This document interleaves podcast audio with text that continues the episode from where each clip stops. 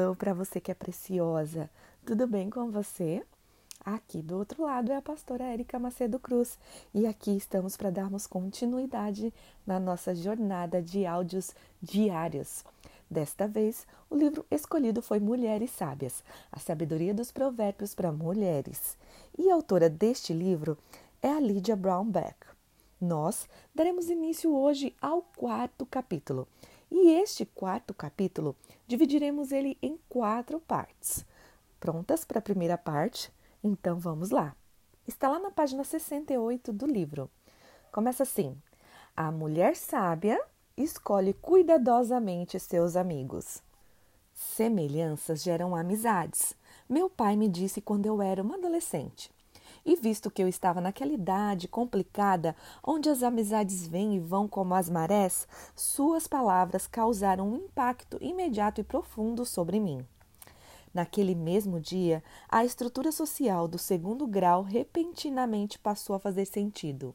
E mais adiante eu continuei a ver que a veracidade de suas palavras não era apenas concernente às chamadas amigas para sempre. Da adolescência fugaz, mas também relativas às amizades da fase adulta. Temos a tendência de nos apegar àquelas cujas vidas se entrelaçam à nossa de uma maneira ou de outra. Conforme envelhecemos, a natureza dessas interseções se aprofunda. Pontos de ligação em comum para adolescentes, como esportes, nota, popularidade, amadurecem na fase adulta. Espera-se, e mudam para coisas como ética e fé religiosa.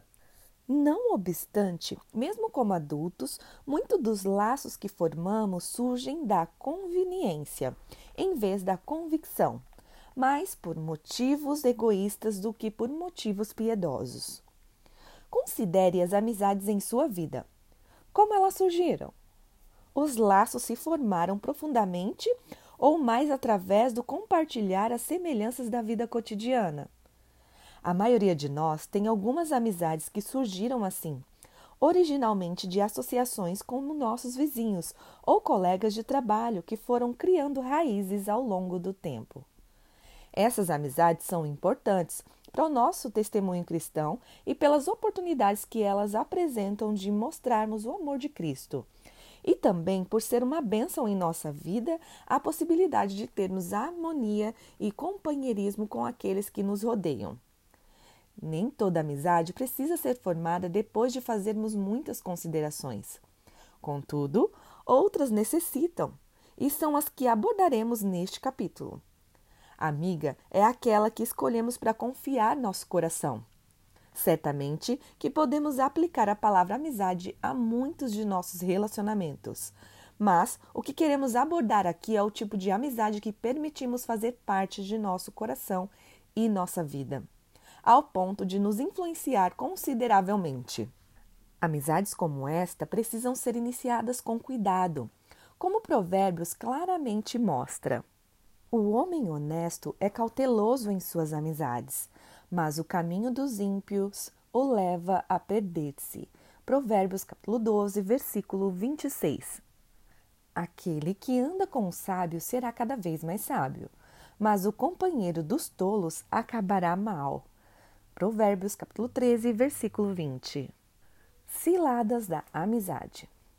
Antes de vermos que Provérbios diz sobre escolhas relativas à amizade, voltemos a considerar alguns dos obstáculos que podem nos conduzir às escolhas insensatas em lugar de sábias. Sendo assim, por que escolhemos aprofundar os laços de certas associações, mas não de outras? Observemos nas linhas seguintes aquilo que nos motiva e pode se mostrar útil. Aqui estão algumas armadilhas que estão em nosso coração e nos levam a fazer escolhas destrutivas de amizade. Primeira cilada da amizade é o desejo pecaminoso. Anos atrás, quando morava no Center City, Filadélfia, eu residia do outro lado da Alameda, onde vivia um viciado em heroína, um jovem amistoso, porém muito perdido. De vez em quando nós conversávamos e ele me falava livremente de seu hábito, como se estivéssemos falando sobre um dia rotineiro no escritório. Havia alguns pontos de negócio no bairro, uma videolocadora e um bar de esquina, onde diariamente este rapaz ia para comprar droga.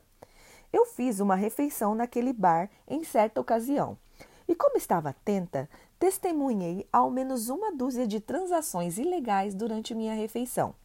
Pessoas de todo tipo, homens, mulheres, profissionais e prostitutas. Um a um entravam no bar e iam em direção a um homem, o traficante, que ficava assentado num banco no fundo do bar.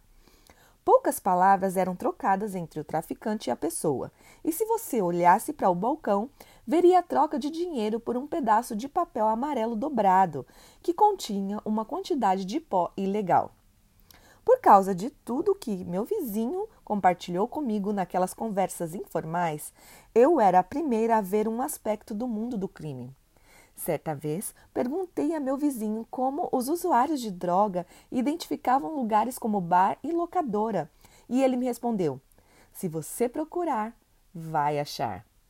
Amizades podem se formar da mesma maneira. Se temos algum hábito indulgente ou pecaminoso, nosso radar detectará aqueles que compartilham da mesma inclinação. E quando encontrarmos alguém, um laço se formará quase que instantaneamente. Às vezes é necessário apenas uma ou duas palavras. Talvez você saiba do que eu estou falando. Como disse o viciado em heroína, se você procurar, você vai achar. Evitar que certos laços se formem não significa necessariamente evitar todos que pequem em área contra as quais lutamos, embora isto seja necessário por um tempo.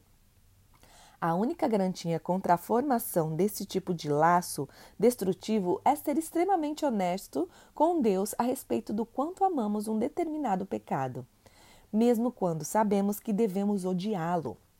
A verdadeira mudança não começa quando tentamos muito não fazer algo pecaminoso, mas quando somos sinceros com Deus sobre não querermos experimentar aquilo de jeito nenhum. Diga a Deus, então diga a uma amiga piedosa. Estes são os passos concretos a caminho do arrependimento e para se evitar o laço de uma amizade destrutiva. A segunda cilada da amizade é edificando o ego. Buscar amizades com aqueles que caminham com Deus, que respeitamos, é de acordo com Provérbios uma sábia procura. Entretanto, nós realmente ansiamos por um relacionamento com a líder de estudo bíblico, ou simplesmente queremos ser conhecida por ter um laço mais estreito com ela. Às vezes, não é uma amizade piedosa que procuramos tanto, mas a reputação por sermos piedosas. Infelizmente, destaque do nome a ascensão social acontecem na igreja, tanto quanto em qualquer outro lugar.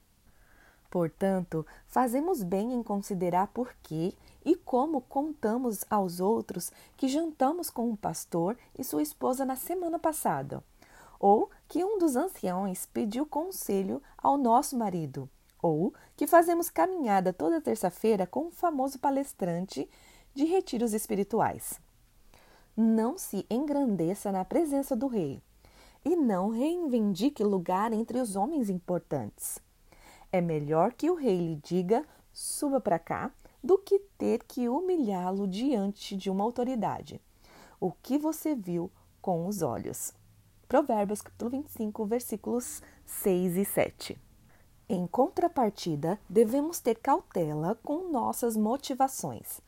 Ao aprofundarmos um relacionamento com alguém que nos admira, isto é algo muito tentador e se fazer quando nos sentimos particularmente inseguras ou quando tivemos uma experiência recente de rejeição. Uma forma de detectar esta motivação em nosso coração é quando nos sentimos atraídas por alguém que nos lisonjeia. Já vimos o que Provérbios diz sobre lisonja, o que nos adverte. Não te metas com quem muito abre os lábios. Provérbios capítulo 20, versículo 19. Terceira cilada da amizade é a identidade equivocada. Se não nos apoiarmos em Cristo como nossa âncora, vamos buscar segurança em algum outro lugar, todo lugar, e mais frequentemente em nossos relacionamentos.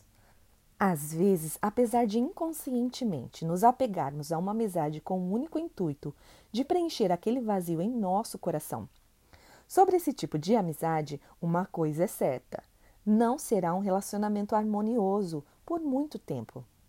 Como poderia ser se estamos tentando colocar um ser humano no lugar de apenas Deus pode ocupar? Neste tipo de amizade, cada um se apega ao outro, na tentativa de obter aquilo que acredita que o outro seja obrigado a oferecer. A cultura pop chama isso de codependência. A Bíblia chama isso de idolatria.